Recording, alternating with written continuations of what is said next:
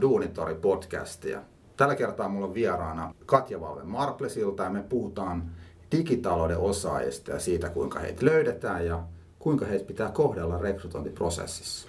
Tervetuloa Katja mukaan tähän keskusteluun. Kiitos Aki kutsusta. Mukava olla täällä. Otetaanko alkuun vähän esittäytymistä, minkälainen työhistoria sulla on, missä organisaatiossa olet nykyään töissä ja sitten ehkä lopuksi vielä, jos tulee mieleen, että miksi olet alalla, mihin asioihin erityisesti tunnet intohimoa tällä hetkellä? Mm. Joo, eli tosiaan Malpros Oyllä nykyisin konsulttina ja työskennellään siellä digitalouden suorahakutehtävissä ja, ja tuota, on ollut noin puolitoista vuotta talossa ja mun tausta on oikeastaan pitkälti IT, IT-puolen headhuntauksesta ja, ja työnantajan mielikuvan kehitystehtävistä aiemmin ja, ja tuota, nyt sitten tosiaan enemmän tällä digipuolella viimeiset vuodet. Ja mun oikeastaan omia kiinnostuksen kohteita, missä mun omat intohimot on tänä päivänä, niin aika paljon tuolla palvelumuotoilun alueella. Tosi kiinnostava osaamisalue, jossa – jossa tuota, tykkään, tykkään tehdä töitä ja mulla on oikeastaan ilo, ilo tuota, tavata näitä, näitä alan kovimpia osaajia mun työssä ja, ja siitä saa kyllä paljon kiksejä itsellensä. Rekrytointipalveluissakin olisi paljon muotoiltavaa varmasti kyllä. tulevaisuudessa. Kyllä. Pari vuotta sitten ensimmäistä kertaa tutustuin Marplesiin ja huomasin, että todella erikoistunut rekrytointitoimisto. Miltä tuntuu olla töissä firmassa, joka näinkin erikoistuneesti hakee tietyn tyyppisiä osaajia? No tuntuu tosi kivalta. On päässyt itse oppimaan tosi paljon uutta tästä digiosa-alueesta ja, ja muun muassa palvelumuotoilu, joka on mulle se oma, oma intohimon kohde, niin siellä on tosi paljon opittavaa ja, ja me tehdään niin mielenkiintoisia osaamisalueita, haetaan osaajia meidän asiakkaille, että, että siinä oppii kyllä väistämättä aika paljon itsekin. Tuossa ennen lähetystä sitten vielä juteltiin, niin tuli ilmi, että ei tarvitse paljon myyntipuhelua tänä päivän soittaa, että sitä niin. tulee ovista ja ikkunoista, että, että kysyntä on todella kova tällä hetkellä. Kysyntä on todella kovaa, eli, eli tosiaan niin meille pitkälti sitten yhteydenotot tulee, tulee suositusten kautta ja vanhojen asiakkaiden kautta ja myöskin meidän entisten kandidaattien kautta.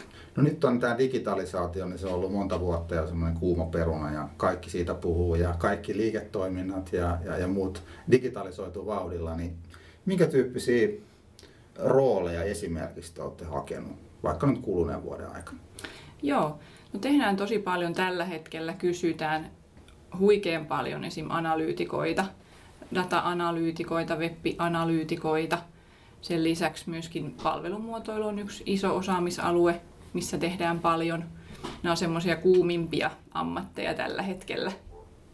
Sen lisäksi muun digi, niin kuin digikehityksen muut tehtävät, esim. CDO-tasolta lähtien, eli Eli tota, usein lähdetään sitten sieltä ylätasolta liikkeelle muodostamaan tiimejä ja, ja siitä sitten jatketaan.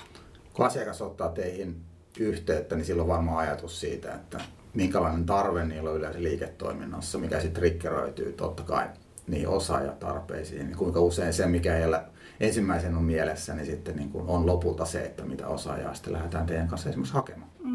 Kyllä siinä vähän saattaa kuviot muuttua, eli, eli kun lähdetään keskustelemaan asiakkaan kanssa, niin usein sitten niiden, niiden keskustelujen pohjalta hiukan se tehtävän kuva saattaa muuttua.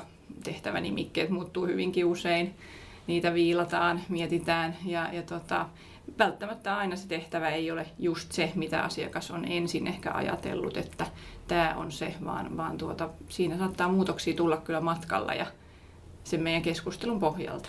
Noihan on hirveän seksikkäitäkin tehtävänimikkeitä ja varmaan niin kuin moni haluaisi työskennellä noissa digi, digitalouden tehtävissä, niin onko kysymys enemmänkin just siitä, että haetaan tällä hetkellä niin kokeneita henkilöitä, että välttämättä natsat ei vielä suurimmalla osalla näistä kiinnostuneista riitä vai, vai, mm. vai mikä on se suuri ongelma tällä hetkellä näiden mm. tehtävien täyttäessä? No kyllä se ehkä isoimmat ongelmat tulee siinä vaiheessa, jos, jos koetaan, että työnantajan mielikuvassa on haasteita – ei niinkään henkilöiden osaamisessa, eli kyllä usein se asenne on se, jolla pääsee jo saa jalan oven väliin, jos sitä intoa löytyy ja, ja pohjat on kunnossa, niin pääsee kyllä etenemään alalla. Esim. analytiikan tehtävissä ihan kaksi-kolme vuotta on jo tosi hyvä tausta, tausta niissä, niissä hommissa. Mutta että joo, työnantajan mielikuvassa ehkä saattaa sitten olla ne isoimmat haasteet. Joo. Puhutaan kohta vähän lisää siitä työnantajan mielikuvasta. Mä jäin miettimään, puhutaan digitalouden osaajista, niin on varmasti paljon toimialoja tai organisaatioita, joita on niin vaikea kuvitella, että ne on unelmatyöpaikkoja näille mm-hmm. digitalouden ammattilaisille, digiosaajille, niin, niin miten tämmöiset organisaatiot pystyvät ikään kuin näyttäytymään potentiaalisen työnantajina sellaisten niin kuin, äh, helpommin digitaloiksi niin kuin nähtävien organisaatioiden joukossa? Mm. No kyllä siellä yllätyksiä usein sitten kandidaateille saattaa tulla, että hei, tämä olikin tosi makea paikka. Että mulla ei ollut ollenkaan tällaista kuvaa tästä työnantajasta. Että se lähtee oikeastaan niiden tehtävien kautta ja niiden teknologioiden kautta, tiimien kautta, minkälainen meininki siellä on, mitä juttuja siellä pääsee tekemään. Et niissä tulee usein positiivisia yllätyksiä. Miten sitten se työnantajan mielikuva, mainitsitkin sen, että se on siellä avain, avainkysymysten joukossa, niin millä tavalla tätä asiaa pitäisi lähestyä, jos nyt halutaan päästä käsiksi niihin kovin osaajiin tulevaisuudessa? Mm. Se on pitkäjänteistä työtä, eli sitä ei pysty yhdessä yössä muuttamaan, muuttamaan eikä ostamaan, että, että se on, eikä voi oikeastaan sitä pysty päälle liimaamaankaan, että, että se on asia, johon kannattaa hyvin pitkäjänteisesti lähteä, lähteä sitä käsittelemään ja, ja tuota, oikeastaan se lähtee myös niistä työntekijöistä itsestäänkin, Eli hyvin pitkälti sitä kauttahan se sitten sana leviää, että minkälainen työpaikka se oikeasti on.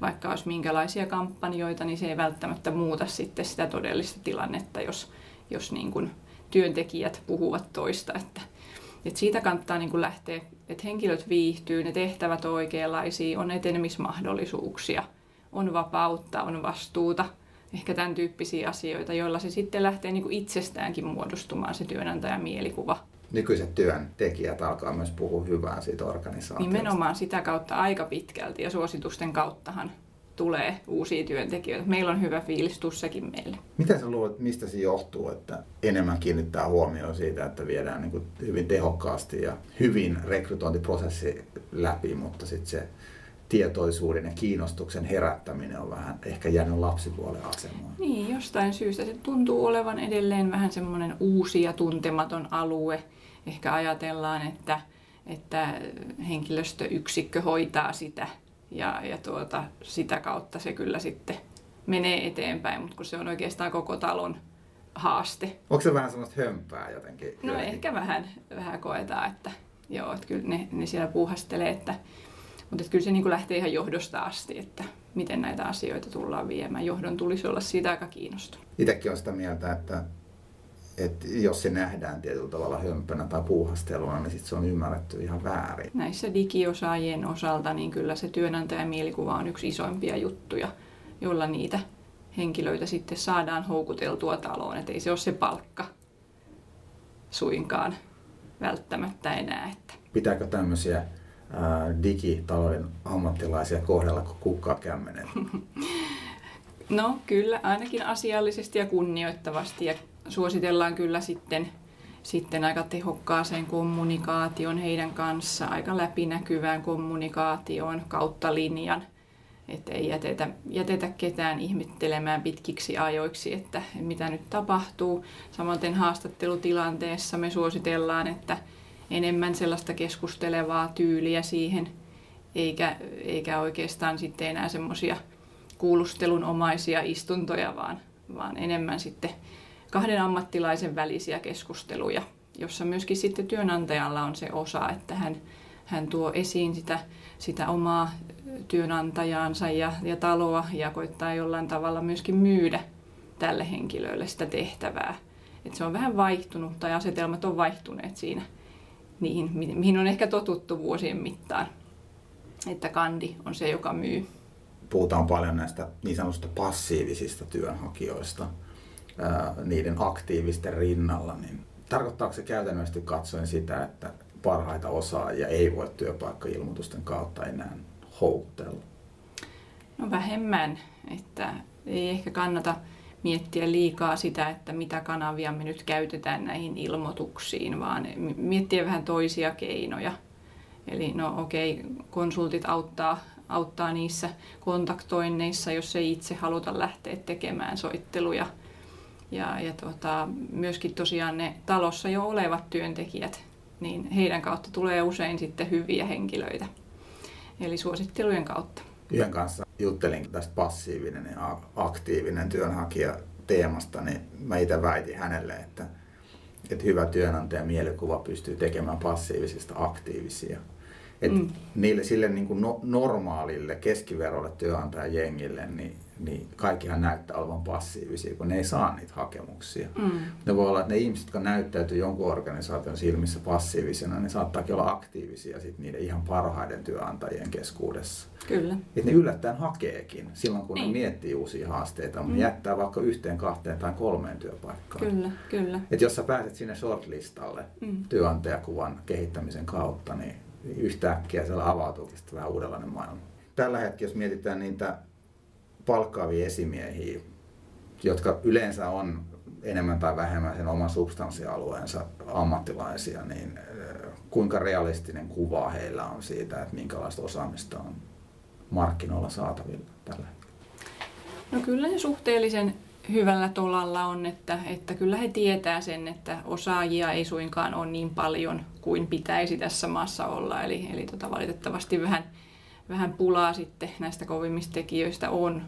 Ja, ja tota, kyllä he sen tietää, mutta että niin, siinä pitää vaan toimia sitten niin kuin nykyaikaisten keinojen kautta, eikä niinkään tosiaan miettiä niitä työpaikkailmoituksia, tekstejä viilata ja näin, vaan, vaan ehkä, ehkä lähteä sitten tosiaan miettimään, että onko, kannattaako laittaa joku kamppis pystyyn sisäisesti, että palkkioiden kautta, että nyt suosittelet meitä jollekin hyvälle tyypille, niin saat sitten muutaman tonnin siitä siitä tai, tai tota, sitten jos lähdetään ihan konsultin kanssa kontaktoimaan henkilöitä. Se on yksi keino, keino tosiaan, mutta että ei siellä oikeastaan, kyllä he aika hyvin on tietoisia, missä mennään tällä hetkellä. Palataan vielä tuohon aiemmin mainitsemaan dataosaajien tarpeeseen. Kerroit, että erityisesti heitä etsitään nyt tällä hetkellä kissojen ja koirien kanssa, niin miksi nimenomaan nämä roolit on tällä hetkellä niin kysytty? Liiketoimintahan on yhä enemmän dataohjattua, eli, eli käytännössä meillä tulee olla henkilöitä, jotka kykenevät sitä, niitä datamassoja kehittämään, hallinnoimaan, jalostamaan ja sitten sitä kautta tuomaan sitä tietoa sinne liiketoimintaan niissä toimenpiteistä joita kannattaa lähteä edistämään. Ja web-analyytikot sitten taas toimii siellä, siellä tuota niin kuin enemmän klikkidatan pohjalta ja, ja sitä kautta tuottaa dataa ja, ja niin kuin visualisoi sitä dataa johdolle. Nämä on sellaisia tehtäviä, mitä ei ole ollut, ollut vielä kovin pitkään olemassa, uusia ammatteja oikeastaan. Paljon tuota osaamista tulisi saada lisää tälle puolelle ja, ja siitä on paljon tai kova kysyntä. Minkälainen tausta näillä osaajille, jotka nyt rekrytoituu sit näihin tehtäviin on? Voiko vetää mitään, mitään tota yleistystä vai onko se hyvinkin kirjavalla taustalla oleva henkilö? Matemaatikko-tausta on aika usein analyytikoissa se tausta, jolla he on lähtenyt sitten liikkeelle. Ne opinnot on usein sitten siltä puolelta. Löytyykö sellaisia henkilöitä, joilla on jo työkokemusta näistä tehtävistä, vai onko ne olla esimerkiksi tutkijoita tai vastavalmistuneita, jotka sitten siirtyy ensimmäiseen tavallaan data scientist-tehtävään tai johonkin muuhun? Kyllä siellä, siellä tuota, saattaa olla just tutkijapuolen tausta usein, usein taustalla ja, ja sitten tietysti koulun penkiltäkin saattaa päästä ihan hyvin jo liikkeelle, kun ne pohjat tosiaan on, on kunnossa, eli koulutus on oikeanlainen siihen tehtävään, että ei sinänsä nyt sillä puolella ei pysty sitä kymmentä vuotta kokemusta vielä vaatimaan, että että nämä on kuitenkin uusia ammatteja. Mitäs nämä osaajat sitten, onko heillä jotain tiettyjä te- asioita, mitä he sitten peräänkuuluttaa niillä, niistä mm. työpaikoista, mihin ne sitten mahdollisesti päätyy töihin? Mm. Kyllä mä luulen, että heitä kiinnostaa esim. jos ajatellaan noita datamassoja, niin mitä isommat datamassat, niin sen kuulimpi työpaikka. Eli kyllä he haluaa haluu sitten haasteita sillä puolella aika paljon, että pitää olla, pitää olla niin oikeanlaisia juttuja, oikeita datamassoja ja siinä mielessä niin kuin tehtävässä niin kuin kasvun paikka. Niin miten sitten taas palvelumuotoiluosaaminen, mitä, mistä mm. puhutaan paljon ja näin, niin, niin mm. minkä tyyppisiin rooleihin sit heitä rekrytoidaan esimerkiksi teidän asiakkaan? Kyllä, digipalvelujen kehitykseen. Eli he on niitä henkilöitä, jotka miettii sitä asiakaskokemusta ja asiakaskokemus on kaiken keskiössä heidän tekemisessään, että et, et se niin kuin lähtee siitä se heidän työ ja he tekee haastatteluja, asiakashaastatteluja ja lähtee sitä kautta esim. sitten muotoilemaan palveluita eteenpäin. Sitten on lisäksi ihan UX, UI-puolen tekijät, jotka miettii sitten ihan sitä käyttöliittymäpuolta ja, ja visuaalisempaa osaa näissä digipalveluissa. Jotenkin tuntuu hullulta, että asiakkaan ottaminen mukaan palvelukehitykseen, niin sen pitäisi olla jotenkin, että niin kuin vasta viime vuosina ollaan se oivallettu, niin kai se on. Että niin. Onko se jotenkin, me ollaan ollut insinöörimaa, että me ollaan itse pari vuotta ensin suunniteltu jossain kopissa ja sitten tullaan niin. ulos jonkun asian, asian parissa. Niin, niin, niin, niinhän se pitäisi kaikissa uusissa digipalveluissa lähteä kuitenkin siitä asiakaskokemuksesta ja miettiä niitä asiakaspolkuja ja, ja näin, että eikä niin, että tehdään palvelu ja sitten lähdetään kyselemään, että miten tämä toimii. Miten tämmöisen henkilön, niin mitä hänen kannattaisi kouluttautua tai, tai ylipäätään kehittää itseäsi, jotta hän voisi joskus tulevaisuudessa olla niin hyvinkin kiinnostava tekijä nimenomaan näihin tehtäviin. Mm. Onko mitään vinkkejä näille? Mm. No tosiaan koulutusohjelmathan ehkä tulee vähän jälkijunassa, että et kannattaa ehkä miettiä sellaista, niin kun jos, jos esimerkiksi datapuolen tehtävät kiinnostaa, niin kyllä se matematiik- siellä on, on ihan omiaan. Ja, ja tota, palvelumuotoilussa taustat voi olla kyllä aika monenlaisia, että jotkut on lähteneet sitten sieltä niin kuin teollisen muotoilun kautta tai, tai näin. Tai sitten on ihan kauppatieteilijöitäkin. Eli, eli kyllä siellä hyvin monenlaista. On vaikea antaa vastausta tähän kysymykseen. Kyllä, miten sitten vaikka hakukoneoptimointi tai mm. konversiooptimointi mm. ja muuta, niin, auttaako se suorittaa jotain CRT tai jotain? Ilman muuta. Ne on ihan kovaa valuuttaa alalla.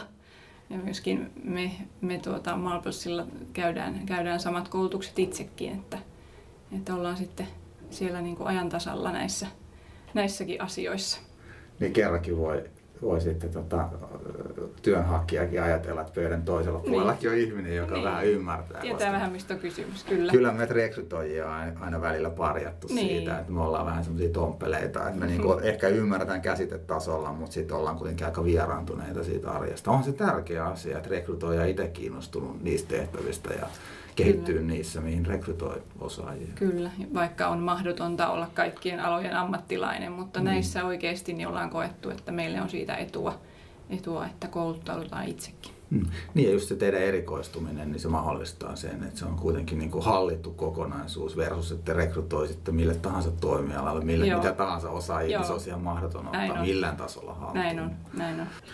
Hyvä, me ollaan nyt parikymmentä minuuttia puhuttu ja saatu mun mielestä ihan hyvin konkretiaa myöskin tähän aiheeseen. Ja, ja tota, haluan kiittää sinua Katja, että pääsit juttelemaan tästä aiheesta. Ja Kiitos. Kiitoksia myöskin kaikille podcastin kuulijoille.